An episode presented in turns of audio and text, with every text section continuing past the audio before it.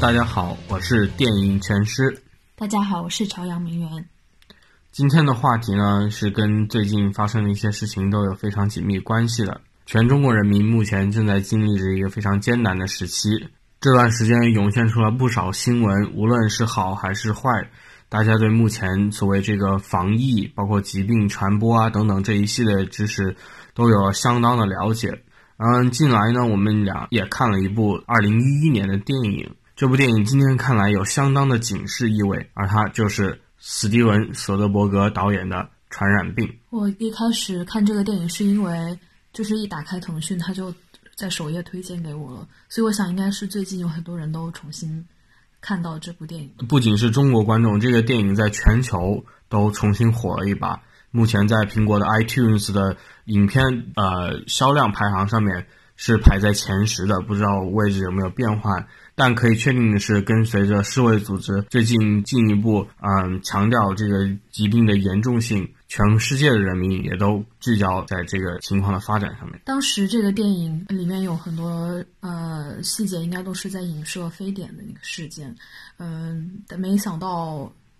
非典和禽流感，应该是禽流感也挺重要的。但没想到过了才短短的几年，然后这个事情又重演了。而且在电影里面的很多他批判的那些，也不说批判，就是展现的那些部分，然后我们在今天看新闻都发觉就是如此的相似。对，首先一个就是这个病毒的来源，在影片《传染病》里面呢，病毒的来源是因为人类进行工业化破坏了。一些野生动物的栖息地，其中又破坏了一些蝙蝠的栖息地。这些蝙蝠，它们的它应该是它们吃的食物残渣吧？呃，和人类在饲养的家畜就被人类饲养的家畜给吃了。然后这个家畜后来被端上人类的餐桌，然后在呃各种不注意卫生的情况下呢，这个病毒就是。呃，传染到了人身上，不仅是传染，它是由蝙蝠跟猪的这个两种物种身上的它所在的病毒进行了一个混合，然后进化，然后进，然后变成这样一种特殊的呃病菌。嗯然后这一次啊，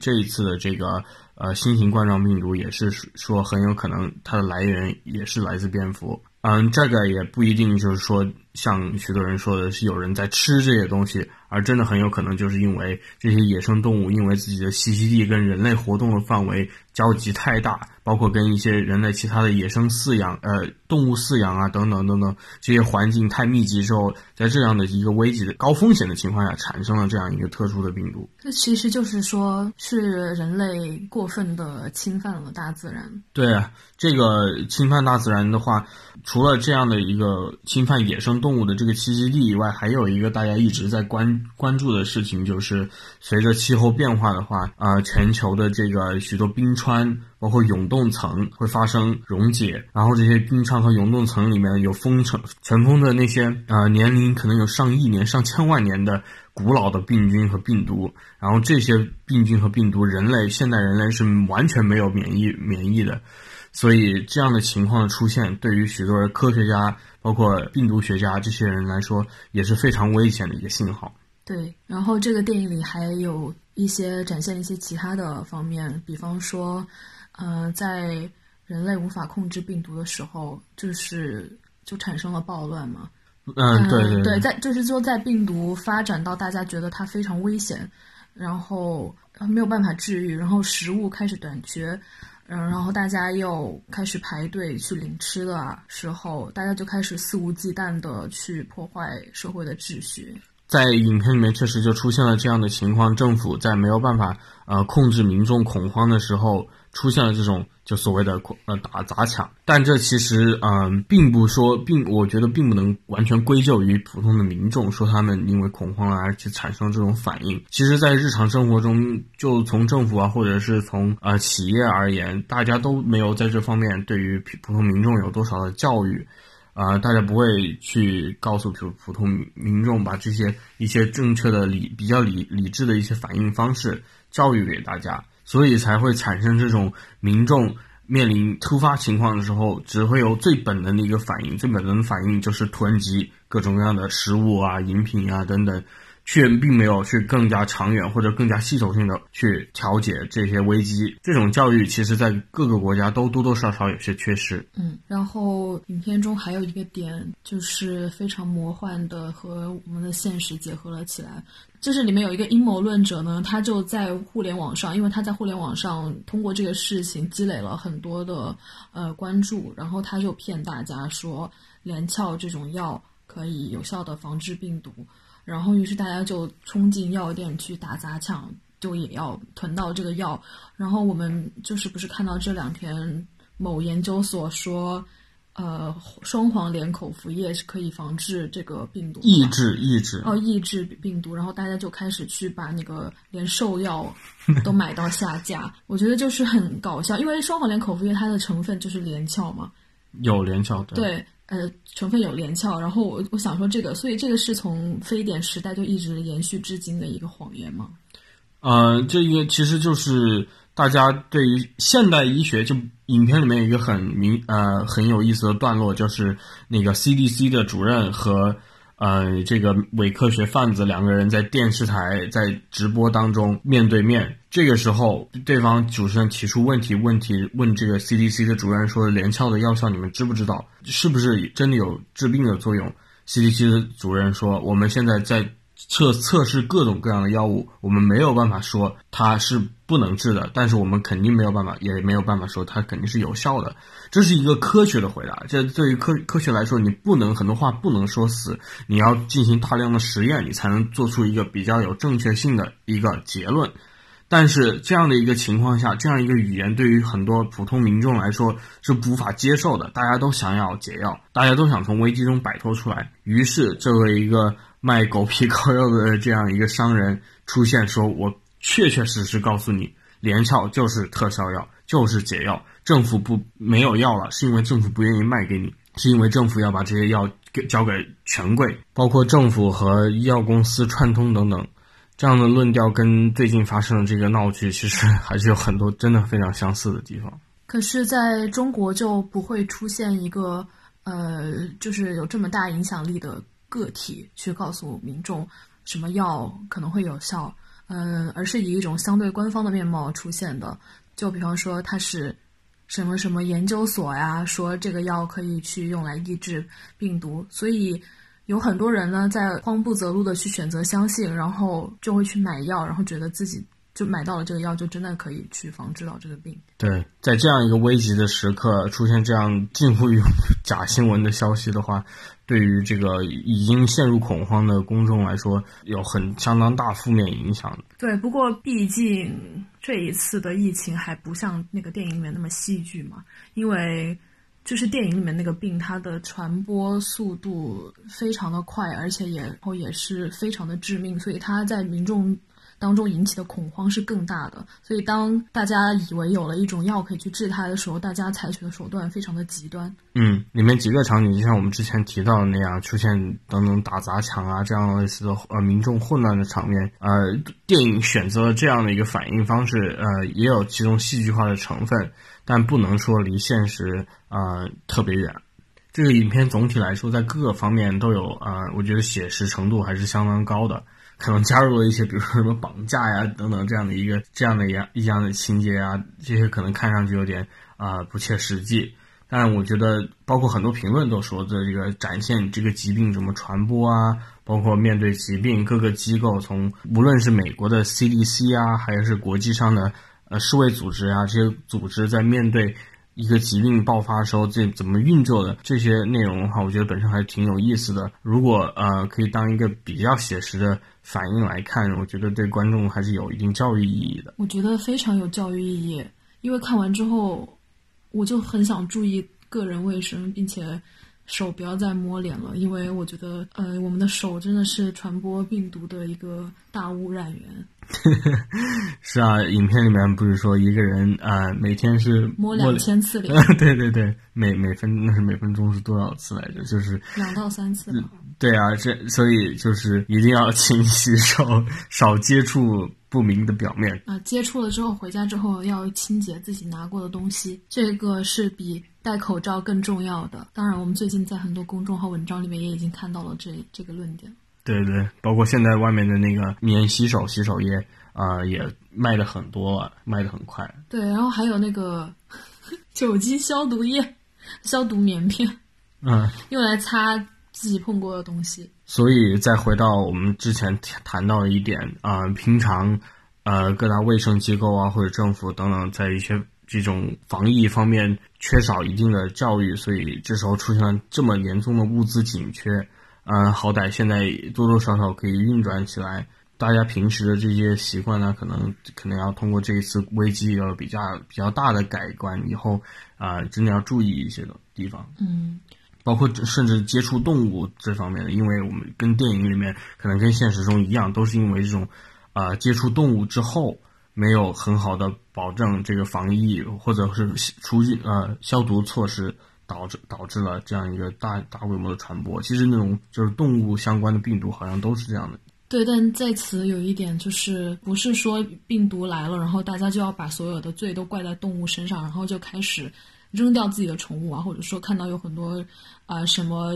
防疫小队，然后就冲进别人家把别人家的宠物扔掉这种事情，这是不对的。我觉得这是在转移那个炮火点，还有转移责任，因为带着病毒并不是动物的错啊，或者是说你的宠物其实可能并没有。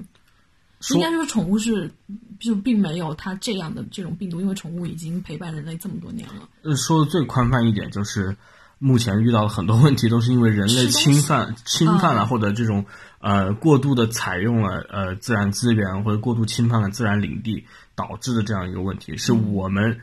是主犯，而不是我们是受害者。在这方面，呃，自然这既然界在某种程度上做出了反应，人类。也在自己的面对这个情况下漏洞百出，导致了这样或那样的问题，许多平民受到了影响。最宽泛的这样讲的话，人类跟自然相处的这个关关系中，要很注意一些。嗯，然后你刚才说那个电影里面有一些很戏剧化的东西，比方说就是绑架世卫组织的工作人员去要求疫苗什么的。就我觉得，就是如果说这样一种疾病，它真的就是生产出很快生产出疫苗。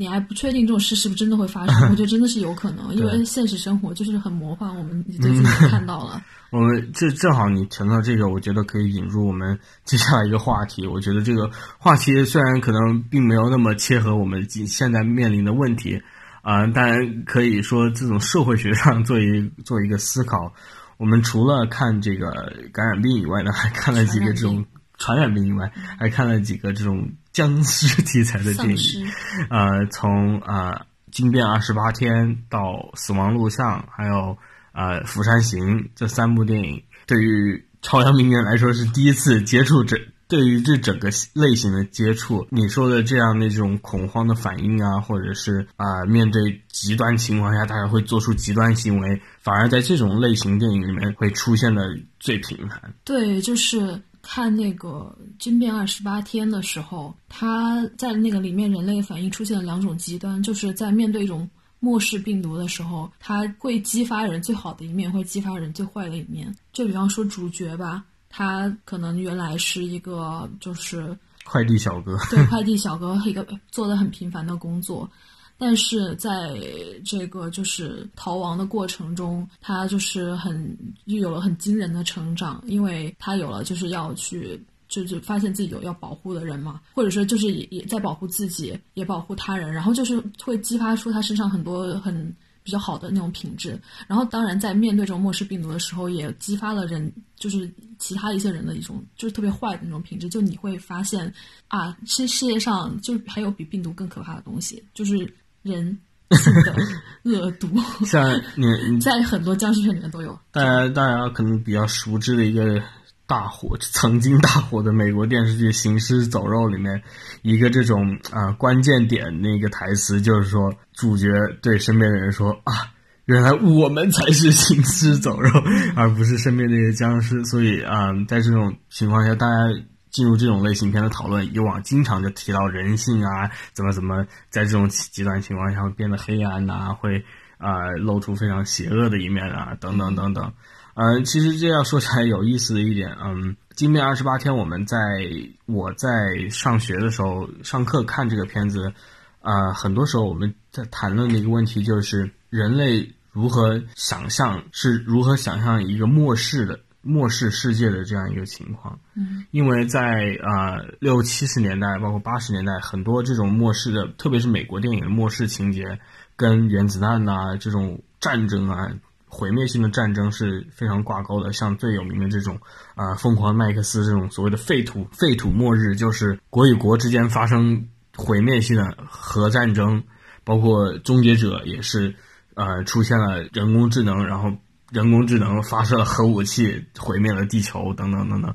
但是进入新的就是从当然这个丧尸电影从六七十六七十年代已经开始出现，但进入新千年以后，这个只能说潮潮流越发明显的话，就是因为大家我觉得这种恐惧，都包括对于末世的想象已经发生了变化了，大家已经想象了。更多想象并不是一个完全世界变成废墟，而且世界而是世界变空了。像《禁变二十八天》里面，嗯，主角和他的一些其他生还者一起穿行在这个无人的伦敦市里面，他们还去商店一起去买东西。我们上课的时候经常提到，就是说，呃，在这种僵尸片里面没有，买东西，就是拿 东西就是拿东西，但是他们就把钱呐、卡呀还放在那个柜台上面那个那。个时候钱都已经没有用是啊，但是就是说，其实这个影片就是有很有意思的地方，反映了这样一点，就是呃，大家多多少少还遗留了过去这个正常社会一些秩序的方面的一些文明的痕迹。不叫文明的痕迹，就是这种社会制度的思维，在这种社会制制度下的惯性的思维方式。我买了东西，我要给钱，我要怎么样怎么样进行分配等等。然后这时候就是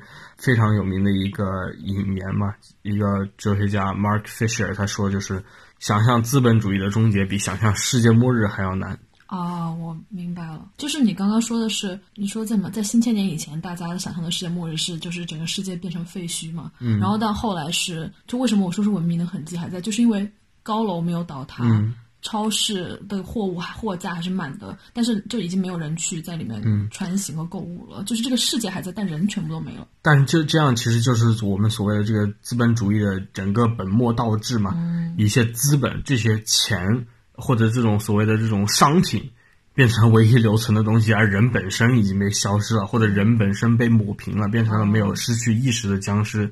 其实这个经常我们分析，如果用学术方法来分析这个僵尸电影的话，这个是经常出现的，就是说是一个反资本主义的想法，因为僵尸代表什么？就是一个完全没有思考能力的一个群体，他们只知道去就是消消消化，去 consume，跟这个词在英文里面消化跟消费是一个意思，所以他们就是对于很多学者来说，我看到我们今天的这个消费主义社会，就是大家只知道挣钱，然后大家看到广告上面告诉你要买什么，所以你就去买什么，然后让自己生活最后留下的只有这些东西而已，就是 stuff 商品，然后自己已经人已经没了。在这个僵尸电影里面，这是一个非常极端化的一个展现。像你说的，文明的痕迹是什么？难道文明的痕迹就是高楼大厦和货架上的商品吗？当然不是。个人觉得，文明的痕迹应该是呃人与人之间的这样的一个关系的演变。你说的很有道理，但是对我这样一个在资本主义社会下成长的人来说，你看我就会觉得这些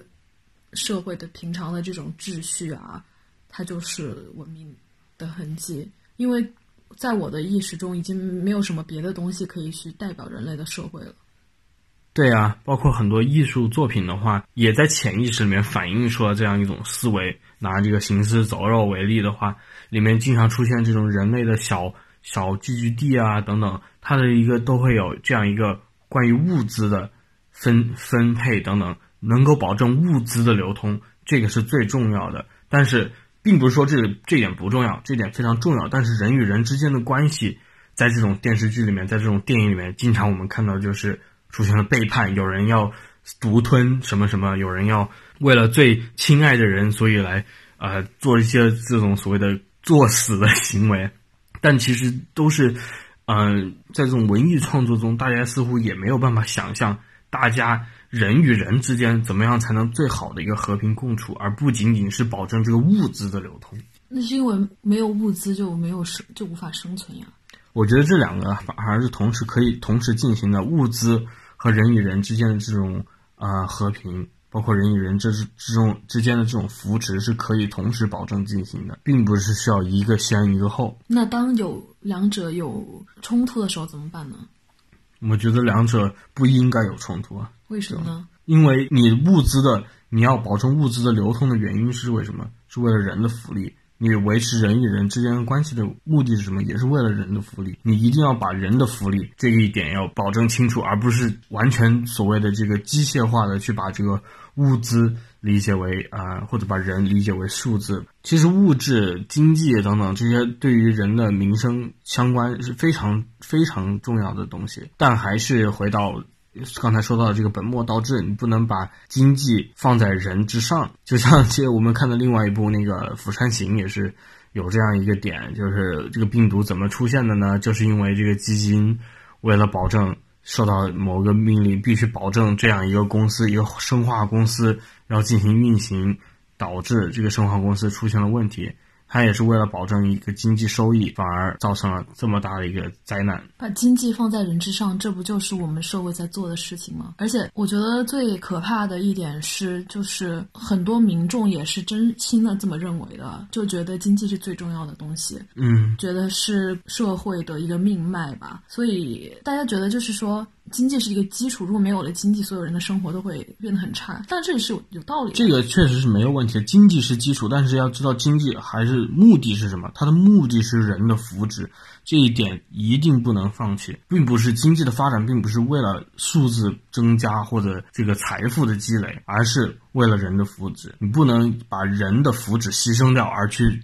换取数字的增加，并不是说经济增长本身是坏的或者怎么样。还有就是在《釜山行》里面，还有一个就是电影花了很大笔墨去描写的点，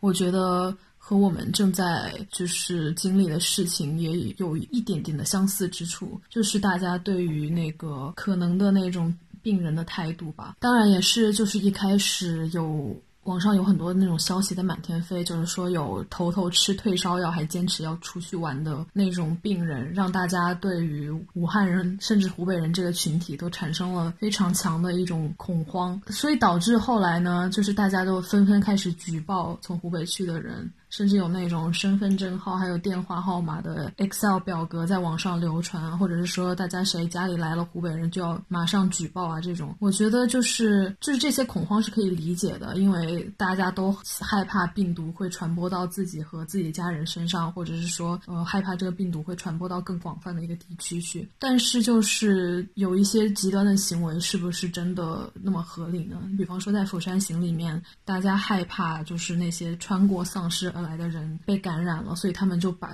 拼命的把人家挡在门外，就即使人家根本就没有病毒。对啊，这就是刚才也提到的所谓这种所谓何为文明嘛，人与人之间的关系，人与人之间相互对待的方式，我觉得真的是特别重要的一点。大家为什么对于这些所谓的这种啊异样的人，或者被感染的人，或者就是不同的这些人？有这么大的恐惧，就是因为我们平常似乎都会被被告诉我们，就说你不你不合这个规矩，无论是社会行为规矩，还是一个医疗医学上的规矩等等，你似乎就。不是一个完整的人了，这样的这样一个，我觉得潜移默化的近近乎于一种教育吧，甚至是用洗脑这个词都可以。我觉得大家长此以往，对于任何出现异样的人的处理方式，都是一种非理性的排斥，都是一种非理性的恐惧，而且大家也不是其他普通民众，并不是在一个医学的。环境下去接触这种啊传染病啊等等，所以他们对待这些传染病人的方式，就跟其他的这种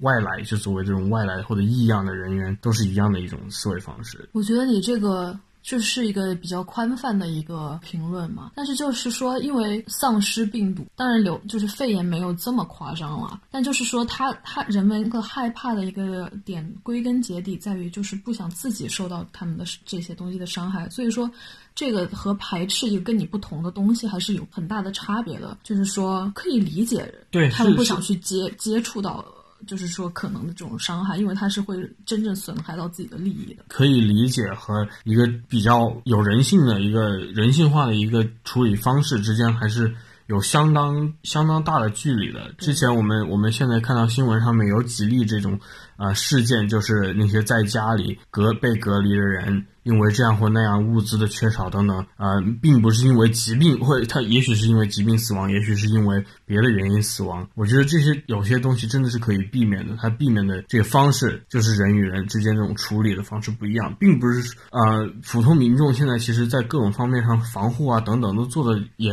很很不错了，嗯，所以这些有能力的人。他为什么不去帮助这些就是受受到影响的人呢？他当然是大家应该害怕自己，我但是我觉，但是我的这个观点还是长久也为未来着想，大家应该是互相扶持，这个才是最重要的。这一点其实，在各种无论是这次疫情吧，还是过去以往全人类历史上的各种灾难上，都并没有那么好的被怎么说呢贯彻下去。大家所以，在文艺作品里面还出现人与人之间那么多的猜忌，这一方面是。多多少少对我来说是一个近近乎犬儒的视角吧来看这个世界，但也是多多少少反映了现实生活中人们的这种恐惧。对，就是说自我保护和非理性的排斥是两码事。对，嗯，就所以说在那个《釜山行》里面，就是有展现的就是非常的夸张嘛，就是一列车的人。听说了，他们可能被感染之后，他们都会就是产生了巨大的那种排斥的情绪，就是一定要把他们赶走啊什么的。嗯，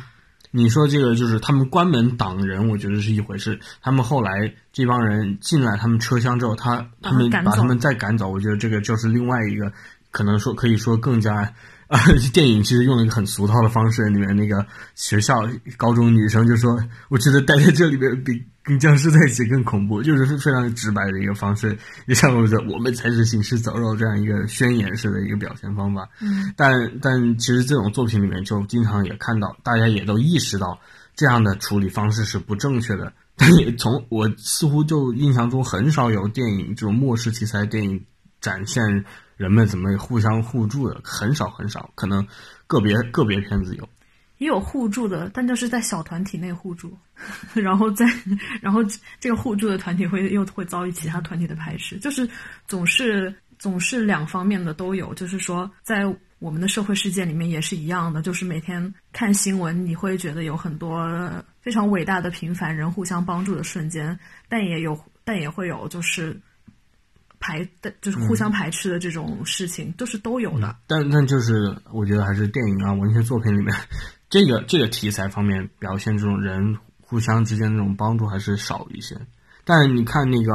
啊《惊变二十八天》，我觉得这一点还是展现的比较好的。就是除了后面后半段影片就涉及到军队的这个部分以外，前面的主角遇到了几队人马，无论怎么样都没有出现这样互相背叛的一个情况，大家都是互相帮助，只不过因为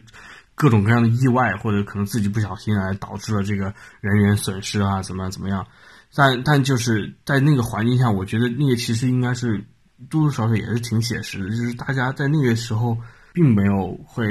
那么多精力去想着要怎么样在那个时候为自己的这个利益最大化。不不不，有一个很关键的点就是人数的多少，因为你其实那个《金边二十八天》一开始是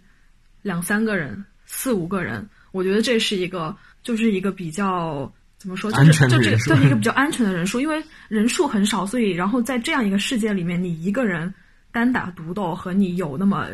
三四个人一起。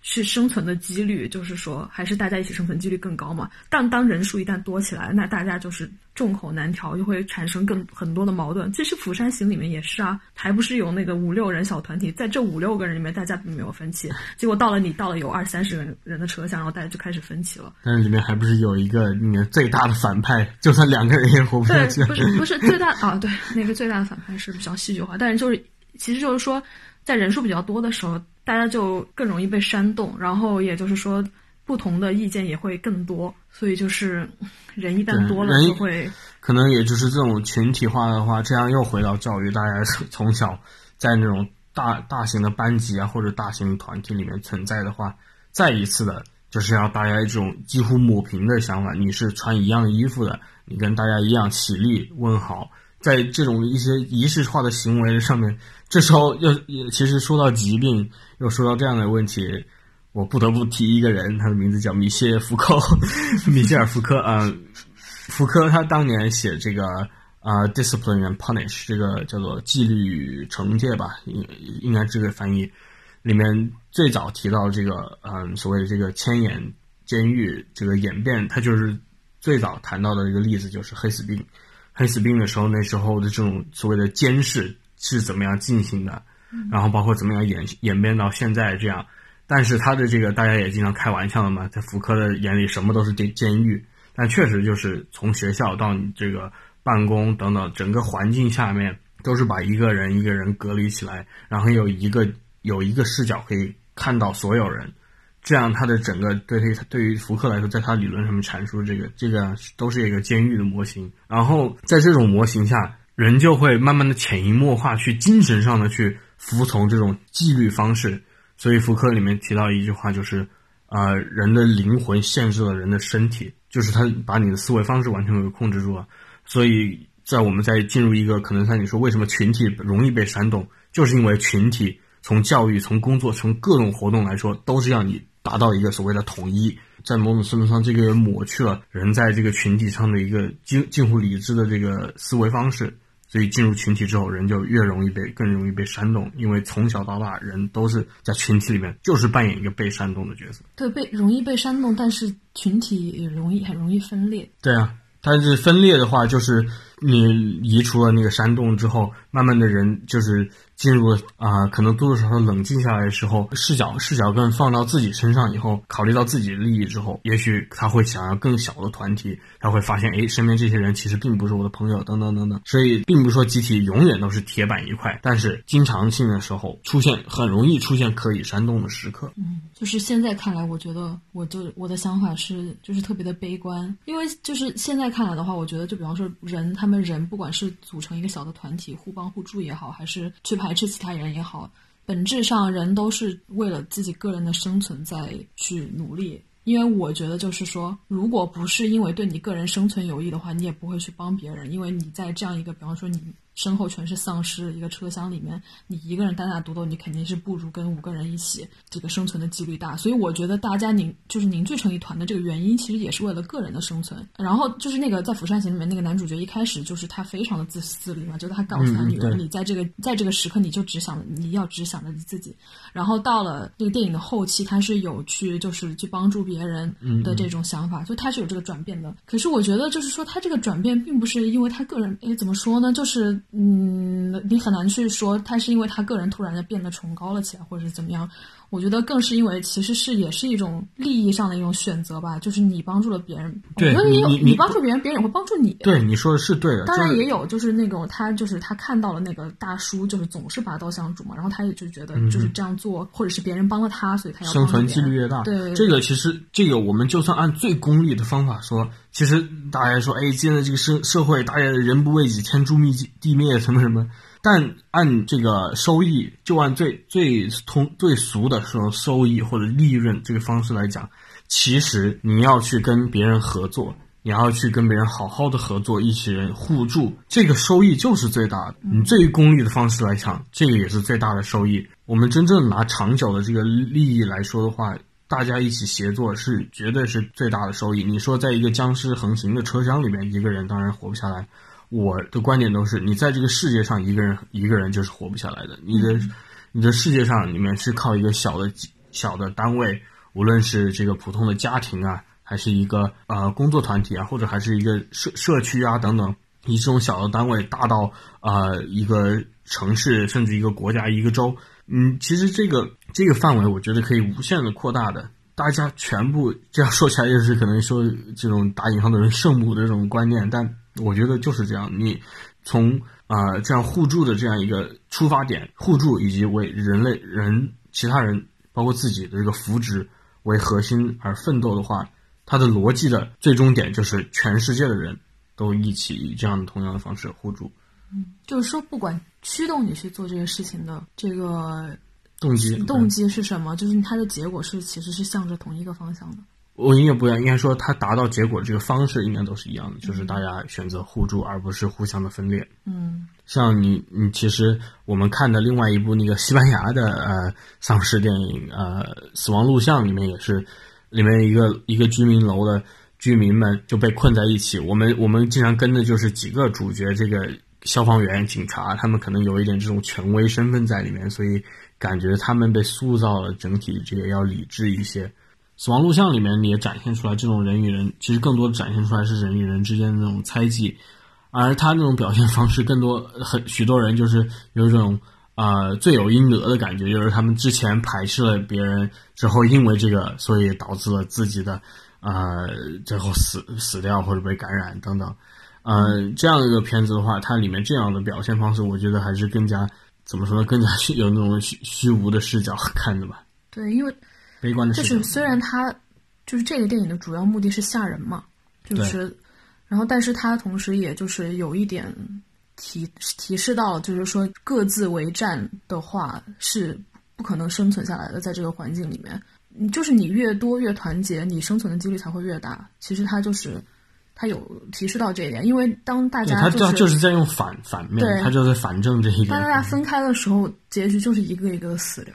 这要说起来，再看看我们现在现实生活中，啊，现实中遇到的这样一个疫情的话，嗯，大家也看到那么多医护人员呐，跟志愿者啊，包括甚至家属啊等等，就像你刚才说的新新闻上面有很多这种，呃，振奋人心的一面，就是讲这些人怎么样互相帮助，怎么样保证这个物资到位啊等等。我觉得这些新闻的出现，这些人物的出现，也多多少少证明了，其实大家都是想。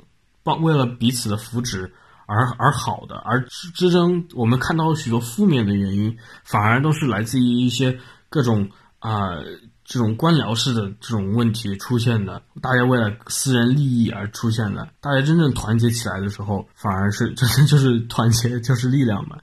呃，要说起来就是有些俗套，但但现现实告诉我们就是这样。虽然主流媒体啊，包括许多公众号啊等等，喜欢宣扬这些善举，把他们归归咎于这个是大家都是中国人，哎，所以大家大家都是湖北人，所以大家互助。我觉得比这些要比这种带了标签的这种互助，其实实际上要单纯许多。我觉得大家就是因为彼此知道得病是什么感觉，我知我也害怕自己的家人遇到什么问题，所以我不想让别人的家人或者我不想别人得病。我觉得这种出于人最本身的这种同理心，你就可以做到这一点，你不需要。别人在给你套上你你你因为你是中国人，所以你才做这件事情，或者是你因为你一个传统美德怎么样怎么样？其实其实我觉得我们没必要从这样的一个视角来看这些人。我觉得你就是对这个世界非常的，我觉得你非常的乐观 以及理想主义。我就是这不并，我觉得这个乐观是一个必须的乐观。你要在这个。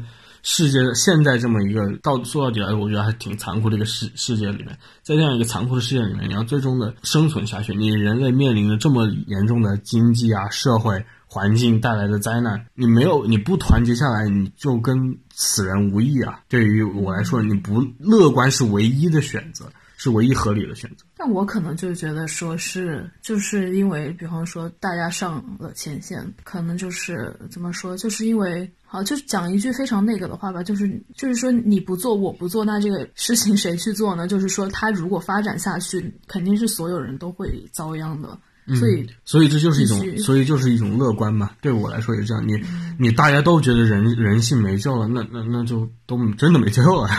你要，你就我对我来说，我觉得这并不是一仅仅是个主观的一个啊臆想，而是我觉得我这从身边看到的这些事情，从历史上面看到人们互助的这个例子，从理论上面讲述的这些内容，我从这些地方我都可以得到一个让我可以说保持乐观的一个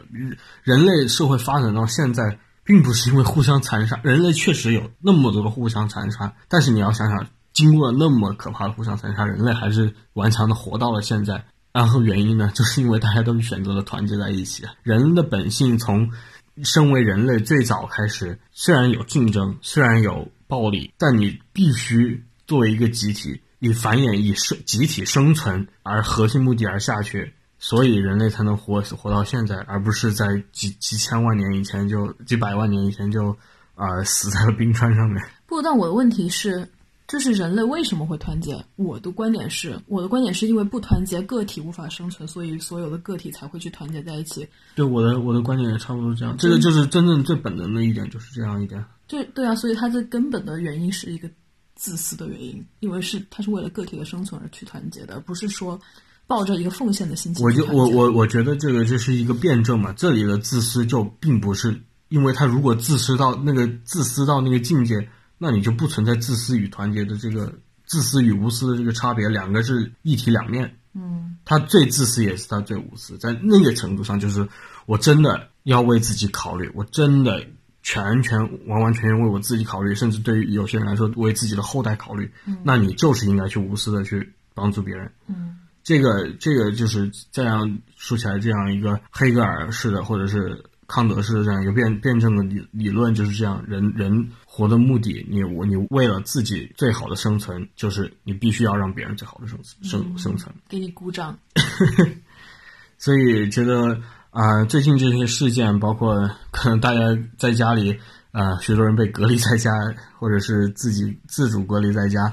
这些时间里面看的各种作品的话，我觉得多多少少还是应该趁也趁这个机会，呃，多思考一些，包括我们到时候走出疫情之后。面对后续的一些问题该怎么处理？如果后续的这个疫情后续物质物质条件上出现了一些呃供供求上的问题啊，等等等等，我觉得在这些面临这些危机的时候，大家应该再想想一想，可能三思而后行吧，不要再可能走一些不理智的老路，比如说纯粹这个囤积的东西啊。当然你，当然很多人就是啊、悲观的人是说你不这样做，那别人这样做，那你就。等不到这一天了，但我觉得就是有足够的人，还是要相信人与人之间的这个，而且你真的不相信就就没有没有没有办法活下去了。嗯，不相信也没办法，不相信你也改变不了。对啊，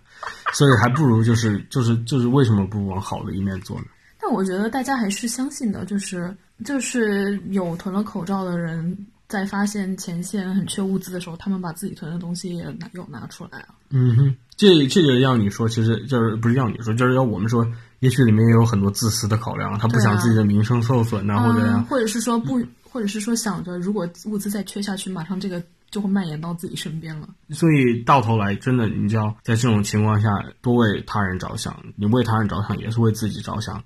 你这时候对于很多人来说，可能就是啊、闭上眼睛往下一跃吧。你你要把自己的生命多多少少放在别人的身上，放在别人的手里。但我们生活上面就是这样的，我们天天都在把自己的生命放在别人的手里。我觉得就是，哎，你说的这个呢，我就觉得这个可以还 可以延伸到医患关系上，就是，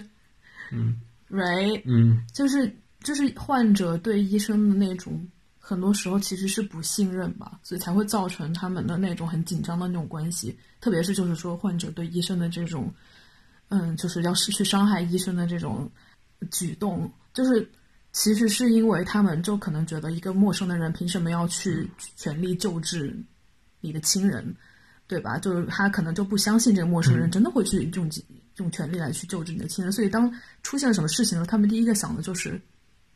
因为医生是坏的，所以他们就会去伤害医生。但其实就像你说的，其实就可能就并不是这样。然后我还想就是这个我不话题，我觉得不用说太，我不想说太多。有些人会指出，就是确实中国的这个医疗体，包世界吧，整个医疗体系中也有问题，导致了人群长期处在这种愤怒的状态之中。我不否认里面存在一些问题，那他跟医生但是但是医生，我想提到一点，医生和患者是这个体系下的同样的受害者，嗯，对，而不是这不是医生不是对立的，而对，而不是一个，我觉得这个方面是不是对立对立的关系？可能这个体制让某些个人，不论是患者、患者还是医生，能够从中得取一些啊、呃这样或那样的利益，但是我觉得这是这样是一个体系的问题，而不是你整个医疗群体的问题。医疗群体同样受这个影响。好了，沉重的话题就聊到这里吧。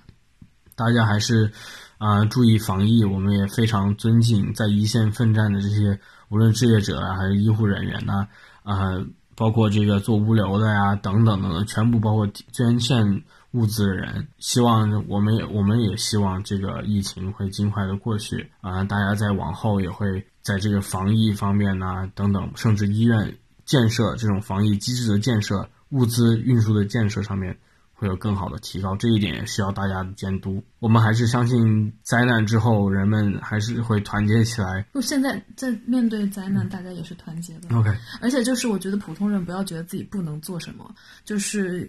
照顾好自己，然后照顾好自己的家人，就已经是能做的非常好的事了。嗯对，因为每个人都照顾好自己的话，那大家不就是都好吗？对，对对对嗯，保持理智，不要啊、遇到双黄连这样的问题的话，还是尽量的科普科普身边的人，告诉大家 保持冷静。大家其实还蛮冷静的，就是，但是现在大家主要问题是每天看微博，就是气得心脏病都要发了。对，还是呃有空多读读书吧，多读读书，但是也需要有骂人的人，因为要不然，对吧？没有舆论的监督，对对，事情怎么能解决啊呢？保持警惕，保持冷静，保持这个呃保，持警惕，但不要气到自己，不要气伤身体。对对对，OK OK，好，谢谢大家。啊，欢迎订阅哦。